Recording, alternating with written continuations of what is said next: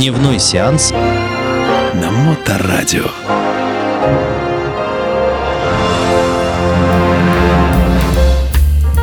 Привет, мои дорогие братушаты и сеструча. С вами Дмитрий Колумбас и программа «Дневной сеанс». Ну что ж, друзья мои, сегодня я вам сделаю предложение, от которого вы не сможете отказаться. Ну, наверное, вы догадались, что сегодня мы с вами поговорим о фильме «Крестный отец». Как раз в этом году, в 22 году, 50 лет исполнилось, как эта картина вышла на экраны. И немного истории про создание этого фильма, то есть про персонажей, которые принимали участие непосредственно в этом фильме. Вот. Ну, все началось э, с, э, с писателя Марио Пьюз. Был такой э, писатель, он не достиг каких-то высот особых, то есть как бы был не очень известный. Еще у него была одна проблема, он был лудоманом. Ну, игроком по-нашему, то есть как бы засаживал все деньги, блин, на скачках у жены, отбирал собирал там драгоценности наверняка, сам носил в скупке. Вот, и у него было очень плохое состояние финансовое. Э, он задолжал очень серьезным людям, ну, вы понимаете, да, в принципе, о чем будет писать э, книгу. А, сказали, 11 тысяч надо отдать брателла. Ну, Марио Пьюза быстренько э, собрался, написал сценарий по-быстрому. Ну, когда поджимает, сами понимаете, да, когда это самое, уже горится. Вот. Поэтому быстро написал сценарий и пришел на студию Paramount и предложил вот свой сценарий. На Paramount там прочитали, ну, сказали, слушай, дружище, напиши книгу это самое. То есть, ну, и как бы и забыли про него. А у Paramount тоже начались э, такие сложные ситуации финансовые э, в мире шоу-бизнеса, что они, ну, они собирались вообще продавать эту кинокомпанию. Ну и Марио, да, чем черт не шутит. Но за сценарий там денежку получил, с людьми рассчитался, ну, там все нормально, и сел за эту книжечку. Быстро написал эту книгу, и просочилась информация, что по этой книге будут снимать фильм. Ну, то есть бестселлером мгновенно становится книжка, где-то порядка 60 недель. Книга «Крестный отец» Марио Пюзо в книжных магазинах. То есть просто все посходили с ума, и Paramount такие решили, а чем черт не шутит, рискнем.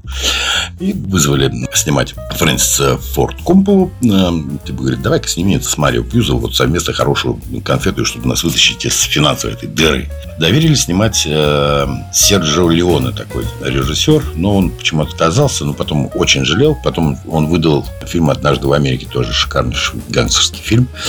Но, тем не менее, э, Фрэнсис Форд Коппола возглавил съемочную группу, и э, начал подбирать актеров. То есть он сразу сказал, что в роли Вита Корлеона должен быть Марлон Брандо. То есть пробовали Сентини, Куин, еще там кто-то сама, да, из, из известных. Ну, вот Коппола сказал, нет, вот Марлон Брандо, и все. А Марлон Брандо, он такой, его так не любили-то в кино, на самом деле. То есть он такой был такой гаденький, такой капризулька, такой кривляка, то есть мог сорвать съемку, там, типа, а вот не желаю, я вот миндальное варенье там есть, желаю там другое. Там. И поэтому как бы Paramount с ним э, подписал такой жесткий кабальный договор, контракт, что если, мало ли, Марлон Брандо срывает съемку, то он работает бесплатно и выплачивает неустойку в 1 миллион. Кстати, Марлон Брандо ни одного дня не упорол. Ну, э, как бы один э, момент он разыграл съемочную группу, когда была, помните, свадьба Сани, да, по-моему, свадьба Сани, да, и вот э, общая фотография, когда там вся семья фотографируется, Марлон Брандо неожиданно поворачивается и снимает штаны, короче, показывает пятую точку всем. А на площадке было порядка 500 статиц, представляете, да, то есть такой, оба, психодул, но не сорвал съемку, то есть все в порядке, то есть как бы ему не предъявили. Вот так же, как и как Марлон Брандо в роли Майкла Корлеона видел только Аль Пачино. Фрэнсис Форд Коппола только говорит, давайте мне Аль Пачино и все. А Paramount да, как бы не очень как бы ходил. Да куда он? Ты маленький кузнечик какой-то вообще как бы как коленками назад. То есть да, зачем? Выбери другого какого-нибудь да, актера. Он говорит, нет, все, Аль Пачино и как бы это самое. И вынь да положь, короче, ему Аль Пачино. Ну, в оконцовке заплатили Аль Пачино, кстати, за эту роль 35 тысяч долларов. На фильм потратили порядка 6 миллионов. Сначала была э, цифра 2,5, но потом она выросла до 6 миллионов, как э, повоздействовал Фрэнсис Форд Коппола на Paramount, но тем не менее. То есть. И он э, еще заявил, когда была премьера «Крестного отца», он говорит, если говорит, фильм соберет 50 миллионов, хотя бы 50 миллионов, вы мне покупаете 600 Мерседес, короче. И когда сборы превысили уже 100 миллионов, то есть он купил машину, как у папы римского и у этого самого.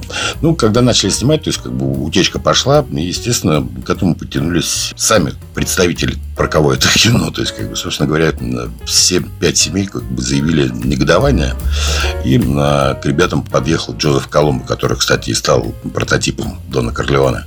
Но, тем не менее, то есть, приехали с ними, поговорили, ребята, вы давайте там это самое осторожненько, пожалуйста, то есть, чтобы Коза Ностра не звучала, мафия не звучала, вот этого слова, вот этого, потому что мы сейчас боремся за свои права итальянцы, американцев, вернее, американцы итальянского происхождения. Вы там не шалите, а то можно потом это самое, как вот в фильме «Голову лошади». Подложили кинопродюсеру, можно вот так вот. Ну, все понятно. И договорились таким образом, что первый смотрят они. И это скрыли от продюсеров. То есть Коппола выкрал эту самую копию, ездил, показывал главам пяти семей. А ему очень понравилось. Он говорит, да, прекрасный фильм, кино. Да, мы, мы, не, мы не против. Вот таким вот образом поступили главные мафиозники. И только вышел этот крестный отец, выходит, и будьте любезны, сразу же порядка шести номинаций и три самых главных Оскара за главный фильм за адаптированный сценарий, за режиссерскую работу получил «Крестный отец». И, собственно говоря, своим выходом он э, поднял с колен кинокомпанию Paramount.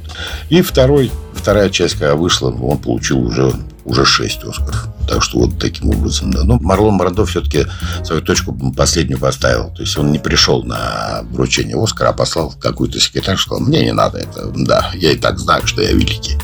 Вот. Так что, друзья мои, 50 лет крестному отцу. Я, кстати, по телеканалу культуры каждую субботу. Сейчас вот а, завтра будет вторая часть, так что посмотрите.